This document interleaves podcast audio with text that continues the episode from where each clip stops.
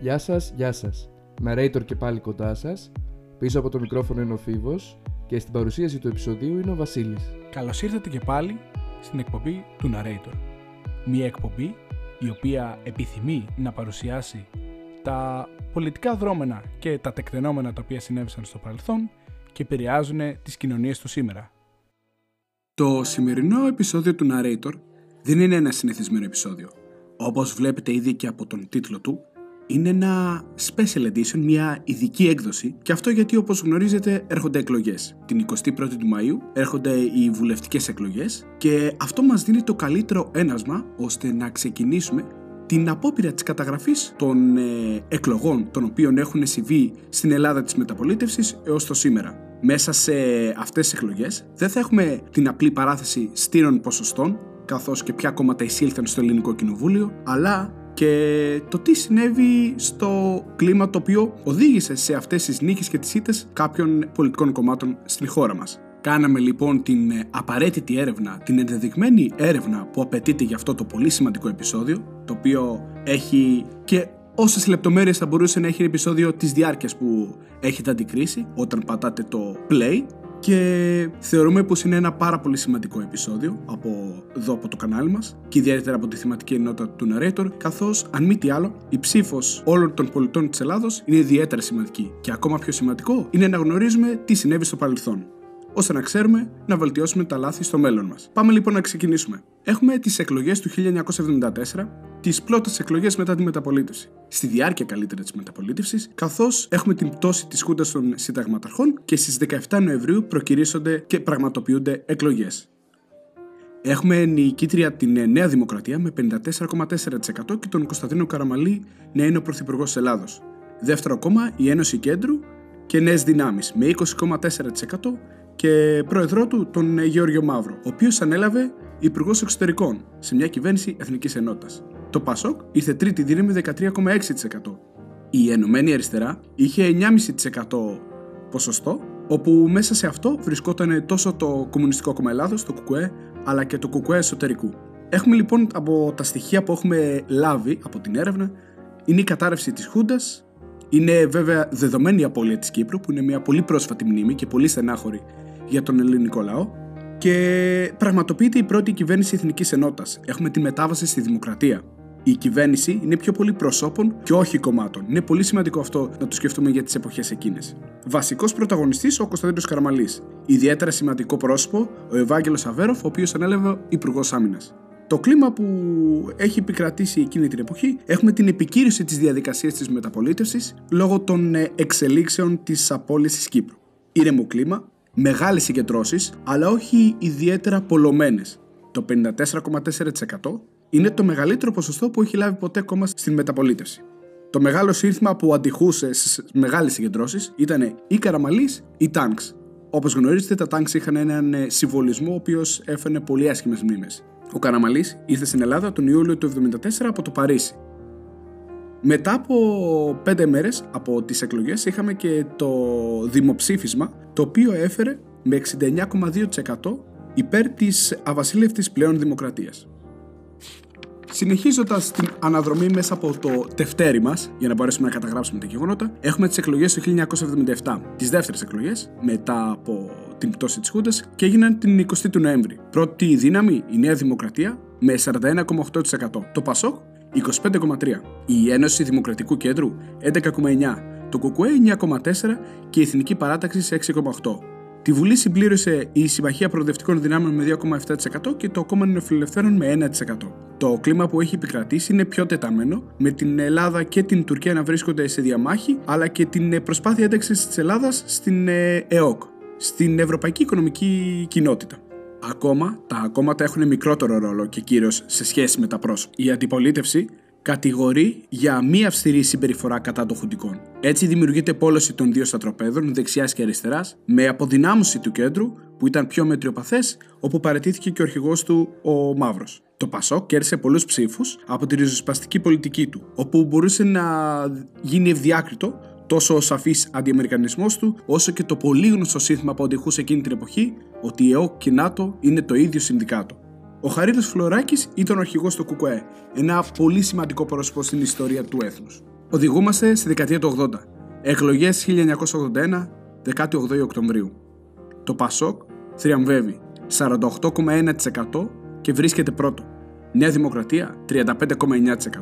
Κουκουέ 10,9% και τα υπόλοιπα κόμματα σχημάτισαν 6,6% αλλά δεν μπόρεσε να προσέλθει κανένα στη Βουλή. Το 1980 ο Καραμαλής γίνεται ο πρόεδρος της Δημοκρατίας και αλλάζει η ηγεσία της Νέας Δημοκρατίας με την ηγεσία να την αναλαμβάνει ο Γιώργο Ράλης. Ένας χαμηλών τόνων άνθρωπος, αν το συγκρίνουμε σε σχέση με τον ε, άνθρωπο με τον οποίο είχε να έρθει σε ρήξη, τον ε, Ανδρέα Παπανδρέου που ήταν ο πρόεδρος του Πασόκ. Οι ψήφοι της νίκης του Πασόκ προέρχονται κυρίως από το κέντρο αλλά και από αναποφάσει του ψηφοφόρου της Νέας Δημοκρατίας. Τα αστικά κέντρα ψηφίζουν περισσότερο Πασόκ από ό,τι η επαρχία. Το μότο που κυριαρχεί είναι ότι ο λαός θέλει. Το Πασόκ μπορεί. Γενικότερα, οι πολίτες άρχισαν να επιθυμούν μια αλλαγή. Στη Νέα Δημοκρατία παρατηρείται συντηρητικότητα, καθώς ε, υπάρχουν στελέχη που όχι μόνο κατέβηκαν και σε εκλογές του 1974, αλλά ήταν υποψήφοι από το 1967. Ω και πριν ουσιαστικά αναλάβουν ε, τις τύχες χώρας η Χουντική, η, η Χούντα των Συνταγματαρχών. Έτσι οδηγούμαστε στις κάλπες του 85. Είναι η 2η Ιουνίου του 85 με το Πασόκ να οδηγεί τις ε, τύχες της χώρας και έχει λάβει το ποσοστό των 45,8% των ψήφων. Με τη Νέα Δημοκρατία να ανεβάζει λίγο τα ποσοστά της αλλά να συνεχίζει να διατηρείται δεύτερη με 40,8%. Το Κουκουέ βρίσκεται τρίτο, έχει 9,9% ενώ το Κουκουέ εσωτερικού που έχει κάνει τη διάσπαση με την, τον προηγούμενο συνασπισμό όπως γνωρίζουμε να έχει το 1,8% είναι η πρώτη εκλογική αναμέτρηση η οποία επιτρέπει την ε, ψήφο από τα 18 έτη, από την ηλικίωση. Υπάρχει βέβαια στο διάστημα αυτό να αναφέρουμε και μερικά στοιχεία της κυβέρνησης, γιατί ήταν σημαντικά. Υπάρχει αναμόρφωση του οικογενειακού δικαίου. Παράδειγμα αυτού είναι η κατάργηση της πρίκας, είναι ο πολιτικός γάμος. Έχουμε την δημιουργία του συστήματος υγείας, του ΕΣΥ, το 1983. Έχουμε την ε, καθιέρωση του πενθήμερου για την ε, εργασία με 40 ώρες. Έχουμε επίσης και την καθιέρωση των ΚΕΠ, γιατί ως τότε οι πολίτες αναγκάζονται να πηγαίνουν όλοι για τις ε, τοπικές δουλειές, να πηγαίνουν στις νομαρχίες και να γεμίζουν από κόσμο. Η καθιέρωση των ΚΕΠ ήταν μια μεγάλη βοήθεια για όλο τον κόσμο. Οι χαμένες εκλογές του 1981 για τη Νέα Δημοκρατία οδήγησαν ε, στην ηγεσία από τον Αβέροφ, που χάνει τις ευρωεκλογές του 1984, να αναλαμβάνει τις τύχες του κόμματος ο Κωνσταντίνος Μητσοτάκης σαν πλέον το αντίπαλο δέσο του Ανδρέα Παπανδρέου. Το πολιτικό σκηνικό πολλώθηκε εντονότατα, με συνταγματικές εκτροπές για την εκλογή του νέου Προέδρου της Δημοκρατίας Χρήστου Σατζετάκη. Το Πασόκ έθεσε το δίλημα δεξιάς και αντιδεξιάς. Έγιναν επίσης για πρώτη φορά γιγάντιες προεκλογικές συγκεντρώσεις, πολύ γνωστές, όπως οι συγκεντρώσεις που έγιναν ε, στην Αθήνα και στη Θεσσαλονίκη, όπου με μία αναζήτηση πράγματι μπορεί να δει το μάτι οποιοδήποτε ακροατή μας και ακροάτριάς μας το πόσο πολυπληθείς ήταν αυτές οι συγκεντρώσεις. Οι οποίες δεν έχουν καμία σχέση με τις συγκεντρώσεις του σήμερα. Καθώς το σκηνικό ήταν τελείως διαφορετικό. Και αυτό οφείλουμε να το κατανοήσουμε. Έπειτα, έχουμε ένα σχεδόν σκηνικό πολιτικής ανομαλίας. Έχουμε το 89 και το 90 τρεις εκλογικές αναμετρήσεις. Είναι πολύ σημαντικό αυτό και να το διαπιστώσουμε αλλά και να το καταλάβουμε. Θα σας αναφέρουμε τα ποσοστά πολύ γρήγορα γιατί πρέπει να σας μεταφέρουμε και το κλίμα. Έχουμε τις εκλογές του 1989, την 18 ε, Ιουνίου, Νέα Δημοκρατία 44,3%, Πασόκ 39,1%, Συνασπισμός της Αριστεράς και της Πρόοδου 13,3%, η Δημοκρατική Ανανέωση 1% και η Εμπιστοσύνη μισό της εκατό. Έχουμε τις εκλογές πάλι το 89 στις 5 Νοεμβρίου γιατί δεν, έχουν, δεν έχει σχηματιστεί ακόμα κυβέρνηση. Ή καλύτερα, έχει σχηματιστεί κυβέρνηση, αλλά θα σας εξηγήσουμε τον τρόπο. Έχουμε στις εκλογές αυτές την Νέα Δημοκρατία 46,2%, το Πασόκ 40,7%, Συνασπισμός της αριστεράς και της προόδου 11%. Οικολόγοι εναλλακτική 0,6%. Και έχουμε και τις ε, τρίτες και τις τελευταίες εκλογές για εκείνη την πολιτική ανομαλία που σας εξηγήσαμε. Έχουμε τις εκλογές τις εθνικές τη 8 Απριλίου του 1990. Νέα Δημοκρατία 46,9%. Πασόκ 38,6%. Συνασπισμός της αριστεράς και της πρόοδου 10,3%. Οικολογική εναλλακτική 0,8%. Δημοκρατική νεονίωση 0,7. Γιατί συνέβησαν όλα αυτά; Υπάρχει ο εκτροχιασμός των δημοσίων οικονομικών. Υπάρχει διαφθορά μεταξύ των κυβερνητικών στελεχών για παρανομίες. Με το δημόσιο πρώτα απ' όλα. Δεσπόζει το σκάνδαλο Κοσκοτά. Το σκάνδαλο Κοσκοτά ήταν πάρα πολύ γνωστό φυσικά εκείνη την εποχή. Ο Κοσκοτάς ήταν ένας επιχειρηματίας και τραπεζίτης, ο οποίος είχε στενές σχέσεις με το Πασόκ, με το κυβερνών τότε κόμμα. Και είχε γίνει προσπάθεια ελέγχου από μεριά του σε μη μέσα μαζικής ενημέρωσης δηλαδή και τράπεζες υπέρ της κυβέρνησης του Ανδρέα Παπανδρέου. Το σκάνδαλο του Κοσκοτά το λεγόμενο σκάνδαλο Κοσκοτά, συμβαίνει στο β' εξάμεινο του 1988, δηλαδή στις παρυφές των εκλογών. Αλλά συμπίπτουνε και με την βαριά ασθένεια του Ανδρέα Παπανδρέου, που πήγε στην Αγγλία για εγχείρηση και όταν γύρισε στην Ελλάδα, γύρισε στο πλευρό με το γνωστό νεύμα σε όλους από το αεροπλάνο στην ε, Δήμητρα Λιάννη, την ε, τρίτη καταστερά σύζυγό του, καθώς ήταν διαζευμένος.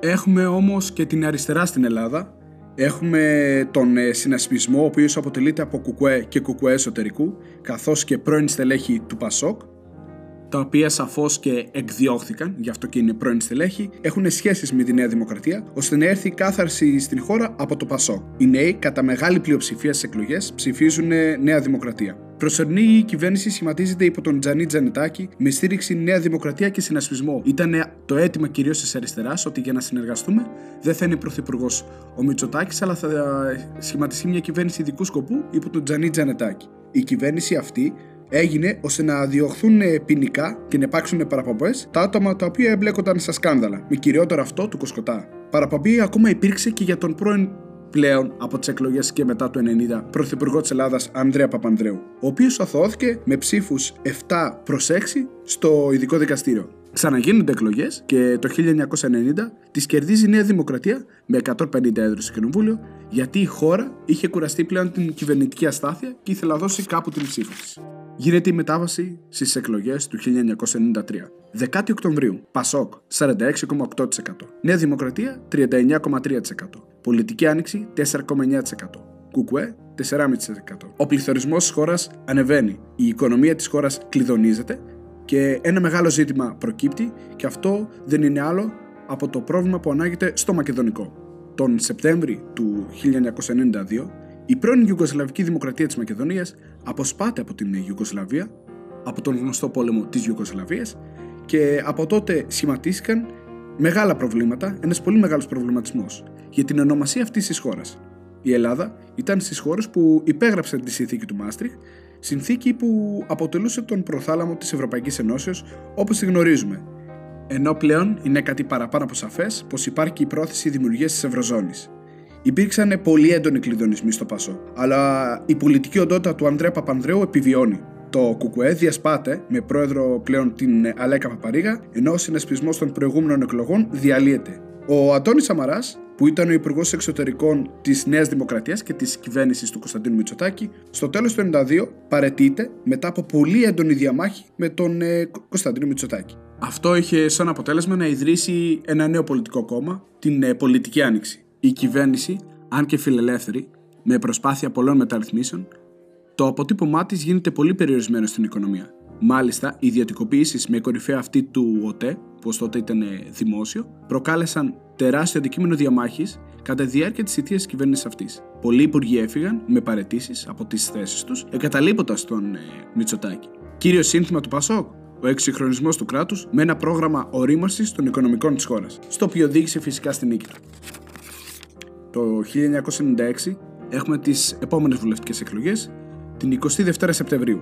Το ΠΑΣΟΚ κερδίζει 41,5%, Νέα Δημοκρατία 38,1%, Κουκουέ 5,6%, Συνεσπισμός της Αριστεράς και της Προόδου 5,1%. Δημοκρατικό Κοινωνικό Κίνημα 4,4%. Οι εκλογές του 1996 ήταν σχετικά δραματικές μετά την ήττα στις εκλογές, νέος πρόεδρος της Νέας Δημοκρατίας το 1993 έγινε ο Μιλτιάδης Σέβερ. Το Πασό, ο Ανδρέας Παπαδρέος συγκεκριμένα, παρετήθηκε από την ηγεσία της χώρας λόγω των επιπλοκών υγείας που είχε αποκτήσει και απεβίωσε λίγους μήνες αργότερα, τον Ιούνιο του 1996 νέος πρόεδρος του κόμματος, ο Κώστας Σιμίτης, ο οποίος προκήρυξε πρόορε εκλογές, στις οποίες αναδείχθηκε πρώτο κόμμα το Πασόκ. Το Πασόκ του Σιμίτη μετατρέπεται σε ένα πολύ πιο φιλελεύθερο κόμμα και πολύ πιο φιλοευρωπαϊκό από το ριζοσπαστικό παρελθόν του, από τον προκάτοχό του. Είχε προηγηθεί και η κρίση των ημείων τον Ιανουάριο του 1996. Σε αυτό το σημείο αξίζει έστω και επιγραμματική αναφορά η κρίση των ημείων, καθώς αποτελεί μια πολύ σημαντική τομή στην ιστορία της χώρας. Η κρίση των ημείων ήταν μια παρολίγων ένοπλη σύραξη, καθώς η Τουρκία μέσω της προσάραξης ενός πλοίου στις βραχονισίδες των ημείων, αφισβητούσε την θαλάσσια κυριαρχία της Ελλάδας. Είχαμε παρολίγων την σύγκρουση, η οποία όμως αποτράπηκε λόγω ΝΑΤΟ και Ηνωμένων Πολιτειών της Αμερικής που διαμεσολάβησαν. Μεταφερόμαστε νοητά στις εκλογές της νέας χιλιετίας, 2000 και 9 Απριλίου. Έχουμε το ΠΑΣΟΚ, το οποίο κερδίζει τις εκλογές με 43,8% έναντι της Νέας Δημοκρατίας με 42,7%. Η διαφορά είναι η πιο μικρή που έχει γίνει ποτέ σε ελληνικές εκλογές, καθώς ε, αν δει κάποιος τις ψήφους που είχαν ε, προηγηθεί, η διαφορά μεταξύ των δύο κομμάτων ήταν μόλις 72.000 ψήφοι. Έχουμε το ΚΚΕ στην τρίτη θέση με 5,5%. Έχουμε τέταρτο κόμμα και τελευταίο στη Βουλή, συνασπισμό της αριστεράς και της πρόοδου 3,2%. Το θέμα ο Τσαλάν έφερε μεγάλη εφισβήτηση και προβληματισμό στην κυβέρνηση του Σιμίτη. Από την άλλη, η κυβέρνηση διατυμπάνιζε πως προσπαθούσε να διορθώσει τα δημοσιονομικά εμπόδια για τον οικονομικό εξορθολογισμό του κράτους, ώστε να εναρμονιστεί με τις επιταγές της ΟΝΕ. Η ονομασία του οκρονιμίου της ΟΝΕ προέρχεται από το Οικονομική και Νομισματική Ένωση, ώστε να εισέλθει επιτυχώς η Ελλάδα στην Ευρωζώνη. Στην αλληλουχία αυτών των γεγονότων έρχεται να προσθεθεί και ο μεγάλος σεισμός του 1999 στην Αθήνα, αλλά και τη συμφωνία του Ελσίνκη, όπου έχουμε τις συνερακτήριε διαπραγματεύσεις για την ένταξη της Κύπρου στην Ευρωπαϊκή Ένωση. Νέος αρχηγός της Νέας Δημοκρατίας στο Μεσοδιάστημα έγινε ο Κωνσταντίνος Καραμαλής το 1997 και ήταν διαδεχόμενος του προηγούμενου αρχηγού της Νέας Δημοκρατίας, Μιλτιάδη Εύερτ. Ήταν ανιψιός του πρώην Πρωθυπουργού Κώστα Καραμαλή. Η Ελλάδα κατάφερε να κερδίσει την διεξαγωγή των Ολυμπιακών Αγώνων για το 2004. Οι εκλογές ήταν τρομερά αμφίροπες, όπως είπαμε, με τη διαφορά των ψήφων να είναι εξαιρετικά μικρή. Χαρακτηριστικό είναι πως αρχικά είχαμε στη Νέα Δημοκρατία πανηγυρισμούς νωρίς το βράδυ για την νίκη του κόμματος στις εκλογές. Γεγονός που άλλαξε λίγες ώρες αργότερα, όπου ανακηρύχθηκε οριακός νικητής το Πασόκ. 2004 7 Μαρτίου Νέα Δημοκρατία 45,4%. Πασόκ 40,5%. Κουκουέ 5,9%. ΣΥΡΙΖΑ 3,3%. Η Ελλάδα κατά την περίοδο 2001 με 2002 εισέρχεται και επίσημα στην Ευρωζώνη. Σε όλες τις εκφάνσεις της Ευρωζώνης. Επίσης, το 2002 γίνεται η εξάρθρωση της επαναστατικής τρομοκρατικής οργάνωσης 17 Νοέμβρη. Σημαντικό ρόλο ε, επίσης διαδραμάτισε η Ελλάδα το επόμενο έτος όταν διατηρούσε και την Προεδρία του Ευρωπαϊκού Συμβουλίου, όπου επικυρώθηκε στην Αθήνα η μεγαλύτερη διεύρυνση της Ευρωπαϊκής Ενώσεως με την ένταξη 10 νέων κρατών μελών. Μέσα σε αυτό και η Κύπρος. Παρά αυτά, η δημοτικότητα του Πασόκ βρίσκεται σε χαμηλά ποσοστά. Ο Σιμίτης παρετείται και χρήζεται νέος πρόεδρος του κόμματος ο ιό του Ανδρέα Παπανδρέου, Γεώργιος Παπανδρέου, τον Ιανουάριο του 2004. Η ατζέντα της Νέας Δημοκρατίας επικεντρώνεται κυρίως στην καθημερινότητα ενός πολίτη, ενώ το Πασόκ του Σιμίτη είχε επικεντρωθεί στα πιο μεγάλα έργα. Επιπροσθέτως, είχε δημιουργηθεί κούραση από την ανακύκλωση των ε, κυβερνήσεων του Πασόκ που είχε πλέον αναλάβει τις τύχες της χώρας για 11 συναπτά έτη, από το 1993 ως το 2004, όπου έχουμε και την αλλαγή της σκητάλη της χώρας. Εκλογές 2007, 16 Σεπτεμβρίου. Νέα Δημοκρατία 41,8%. Πασόκ 38,1%. Κουκουέ 8,1%. ΣΥΡΙΖΑ 5%. Λάος 3,8%. Πρόκειται για πρόορε εκλογές, καθώς ενώ διέθετε η κυβέρνηση την ε, πλειοψηφία για να περάσει μέσω της Βουλής τι μεταρρυθμίσει στην παιδεία και την οικονομία, δεχόταν πιέσει από την Ευρωπαϊκή Ένωση για μείωση του δημοσιονομικού ελλείμματος.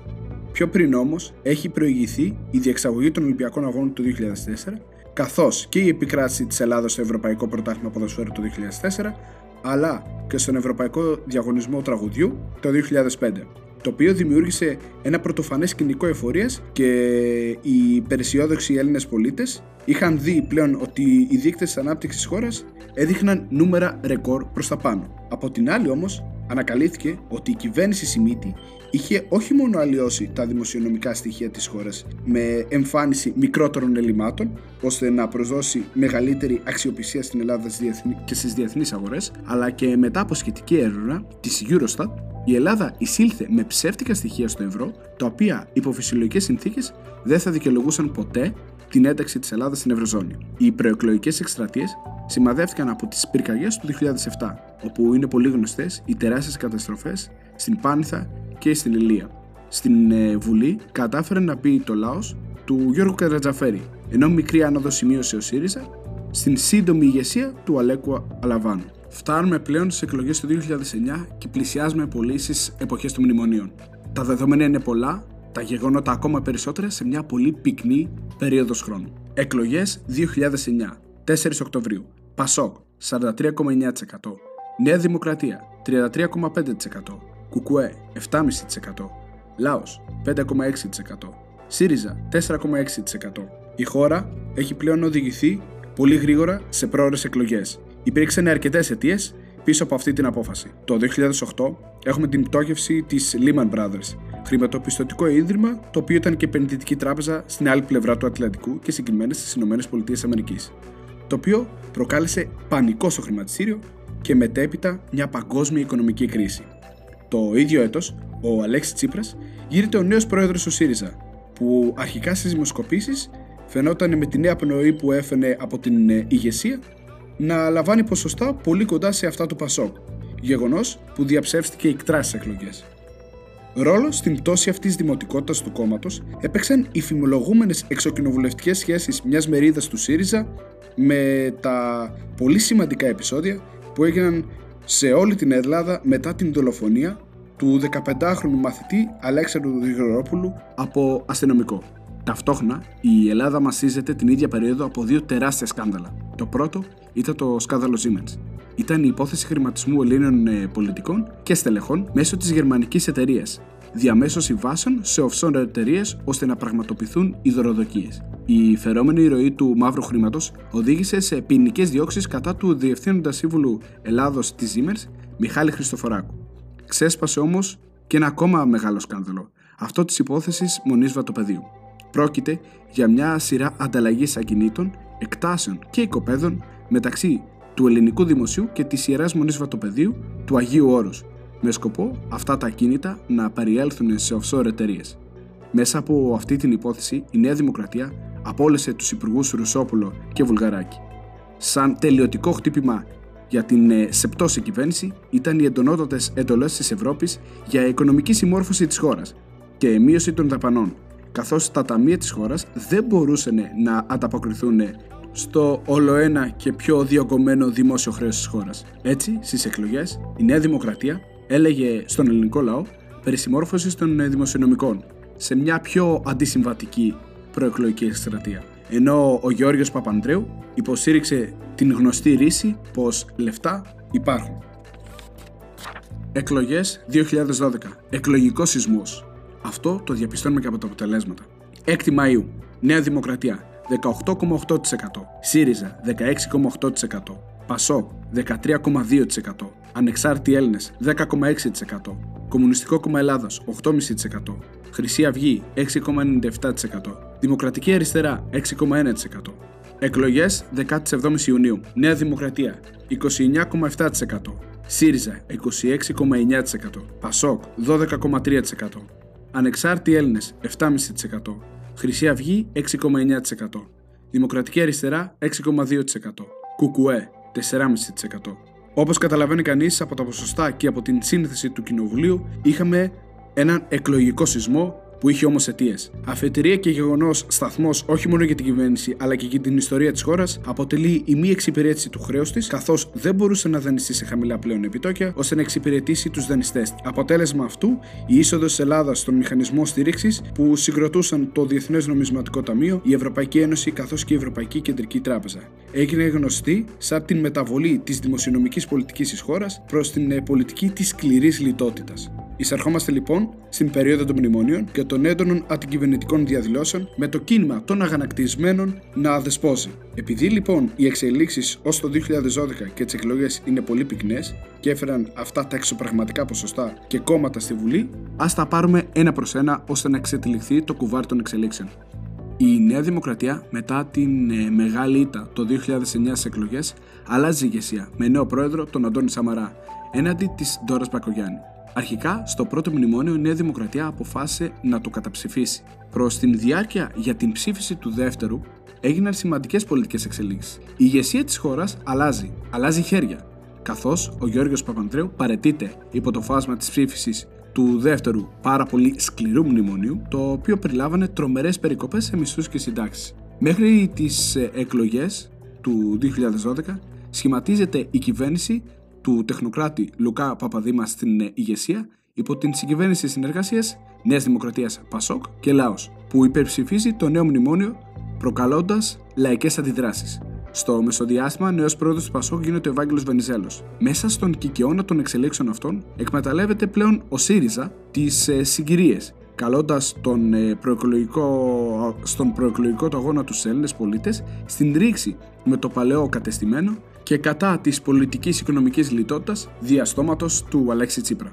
Η ριζοσπαστικοποίηση της ψήφου δεν φαίνεται μόνο από τις απώλειες Πασόκ και Νέας Δημοκρατίας και της ενίσχυσης του ΣΥΡΙΖΑ, αλλά και της εμφάνισης στη Βουλή από το νεοναζιστικό κόμμα της Χρυσής Αυγής, που είχε εξαιρετικά βίαιο και αντιδημοκρατικό χαρακτήρα και πρακτικές. Κερδισμένοι από αυτή την κατάσταση βγήκαν και οι ανεξάρτητοι Έλληνες. Οι ανεξάρτητοι Έλληνες ήταν ένα συντηρητικό δεξιό κόμμα με αρχηγό τον ε, Παναγιώτη Καμένο. Τόσο ο ίδιος όσο και οι εκλεγμένοι βουλευτές του κόμματος ήταν πρώην βουλευτές της Νέας Δημοκρατίας που ήταν αντίθετοι στην πολιτική των μνημονίων. Αξιοσημείωτο για το κόμμα αυτό ήταν η ίδρυση και η απήχησή του κυρίως μέσω της πλατφόρμας του Facebook. Την εμφάνισή της έκανε και η Δημοκρατική Αριστερά, ένα προοδευτικό σοσιαλδημοκρατικό κόμμα με επικεφαλή τον Φώτη Κουβέλη, που έμελε να αποτελέσει το τρίτο κόμμα στην συγκυβέρνηση Νέας Δημοκρατίας, Πασό και Δημοκρατικής Αριστεράς με πρωθυπουργό τον Αντώνη Σαμαρά. Εκλογές 2015, 25 Ιανουαρίου. ΣΥΡΙΖΑ 36,3%. Νέα Δημοκρατία 27,8%. Χρυσή Αυγή 6,3%. Ποτάμι 6%. Κουκουέ 5,5%. Ανεξάρτητοι Έλληνες 4,7%. Πασόκ 4,7%. Οι εκλογές ήταν για μία ακόμη φορά πρόορες. Ο λόγος ήταν η δυναμία των απαραίτητων εδρών που έπρεπε να βρεθούν για την εκλογή του νέου Προέδρου της Δημοκρατίας τον Δεκέμβριο του 2014, που είχε θέσει ο κυβερνητικός συνασπισμός όπου υποψήφιος ήταν ο Σταύρος Δήμας και δεν διέθετε την απαραίτητη πλειοψηφία για να τον εκλέξει. Κομβική στις εξελίξεις ήταν η στάση του ΣΥΡΙΖΑ, ο οποίος ζητούσε επιτακτικά εκλογές, καθώς ήθελε να κεφαλαιοποιήσει το ευνοϊκό κλίμα καθώς και την προδιάθεση που υπήρχε προς αυτόν, καθώς οι πολίτες ήταν δυσαρεστημένοι από τις μνημονιακές πολιτικές της τρικοματικής κυβέρνησης. Έτσι, μέσω της μη ανάδειξης Προέδρου της Δημοκρατίας, προχώρησε την χώρα σε εκλογές. Στις εκλογές αυτές, ο ΣΥΡΙΖΑ σημείωσε τεράστια άνοδο στα ποσοστά του και μαζί με τους ανεξάρτητους Έλληνες πραγματοποίησαν συγκυβέρνηση. Παρόλο που η ΑΝΕΛ ήταν στον χώρο της ριζοσπαστικής δεξιάς, ήταν και αυτή αντιμνημονιακή. Από τα τρία κόμματα της ε, προηγούμενης ε, συγκυβέρνησης, η Νέα Δημοκρατία είχε τις μικρότερες απώλειε, ενώ το Πασό και η Δημοκρατική Αριστερά κατακαιρματίστηκαν. Η Χρυσή Αυγή, παρόλο που διατηρούσε εγκληματική δράση στους κύκλους της, δολοφονία φύσα καθώς και άλλες ενέργειες, κατάφερε να διατηρήσει τα ποσοστά εν ώψη των κατηγοριών που αντιμετώπιζε για σύσταση εγκληματικής οργάνωσης. Νέος πρόεδρος του Κομμουνιστικού Κόμμα Ελλάδος έγινε ο Δημήτρης Κουτσούμπας, ενώ την εμφάνισή του έκανε και το ποτάμι, ένα κεντρό κόμμα με αρχηγό τον Σταύρο Θεοδράκη, πρώην δημοσιογράφο και παρουσιαστή. Συναπτά όμως έγιναν και δεύτερες εκλογές το 2015. Ήταν οι εκλογές της 20 Σεπτεμβρίου, δηλαδή μισό χρόνο αργότερα. ΣΥΡΙΖΑ 35,46%, Νέα Δημοκρατία 28,1%, Χρυσή Αυγή 7%, Δυσί 6,3%, Κουκουέ 5,5%, Ποτάμι 4,1%, Ανεξάρτητοι Έλληνες 3,7%, Ένωση Κεντρών 3,4%.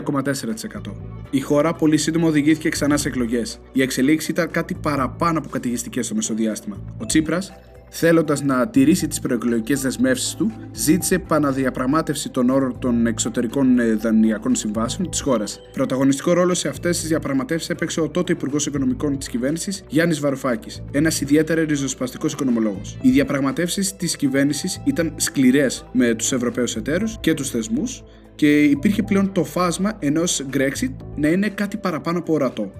Τον Ιούνιο του 2015, οι ευρωπαϊκοί θεσμοί έκαναν την τελική τους πρόταση που δεν ήταν αποδεκτή από την κυβέρνηση του ΣΥΡΙΖΑ, ο οποίος κάλεσε τον λαό σε δημοψήφισμα για την αποδοχή ή όχι των όρων των ε, Ευρωπαίων εταίρων και θεσμών, καθώς και του Διεθνούς Νομισματικού Ταμείου. Η συζητήση ήταν σαν διέξοδο πλέον και η χώρα βρέθηκε σε καθεστώς capital controls. Το 61,3% ψήφισε όχι. Αυτό το γεγονός προκάλεσε πολλαπλές εξελίξεις στο εσωτερικό της χώρας. Καταρχήν, τα κόμματα που στήριξαν τον ΝΕ δέχτηκαν ε, τριγμούς με τη Νέα Δημοκρατία να αλλάζει ηγεσία στο πρόσωπο του Βαγγέλη Μεϊμαράκη, ενώ το Πασόκ εξέλεξε για αντικαταστάτη του Βάγγελ Βενιζέλου την Φόφη Γεννηματά. Υπήρξαν όμως πολύ σημαντικές εξελίξεις και στο εσωτερικό της κυβέρνησης. Ο Λέξ Τσίπρας αποφάσισε να διαπραγματευτεί εκ νέου με τους Ευρωπαίους εταίρους και να καταλήξει στην υπογραφή του Τρίτου Μνημονίου. Αυτό δεν ήταν αποδεκτό από 40 βουλευτές ΣΥΡΙΖΑ που έφυγαν από το κόμμα και έτσι χρειάστηκε η κυβέρνηση την στήριξη των κομμάτων που ψήφισαν υπέρ του ναι,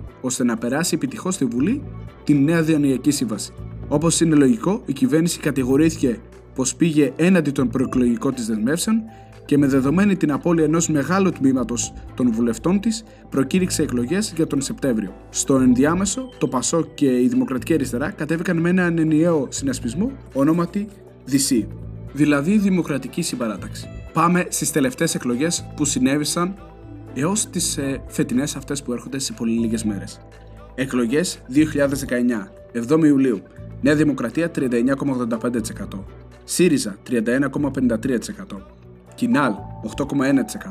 Κουκουέ 5,3%. Ελληνική Λύση 3,7%. Μέρα 25 3,44%. Παρά την ψήφο εμπιστοσύνης που έλαβε από τον ελληνικό λαό η κυβέρνηση ΣΥΡΙΖΑ και ΑΝΕΛ, μικρή συμβολή των δεύτερων στην κυβέρνηση, ήδη από τα τέλη του 2016 υπάρχει πλέον η πεποίθηση ότι στο πολιτικό και κομματικό τοπίο η Νέα Δημοκρατία υπερήχε δημοσκοπικά τη κυβέρνηση. Αυτό συνέβη για δύο κυρίως λόγους. Ο πρώτος ήταν η τελικά πλήρης ανατροπή των προεκλογικών υποσχέσεων του ΣΥΡΙΖΑ για ρήξη με το κατεστημένο όπως έλεγε και όχι μόνο δεν συνέβη αυτό, αλλά εφάρμοσε μια καθόλου μνημονιακή πολιτική. Έχασε έτσι και την ιδεολογική του ταυτότητα, αλλά κυρίως την αξιοπιστία του στους δικούς του ψηφοφόρους.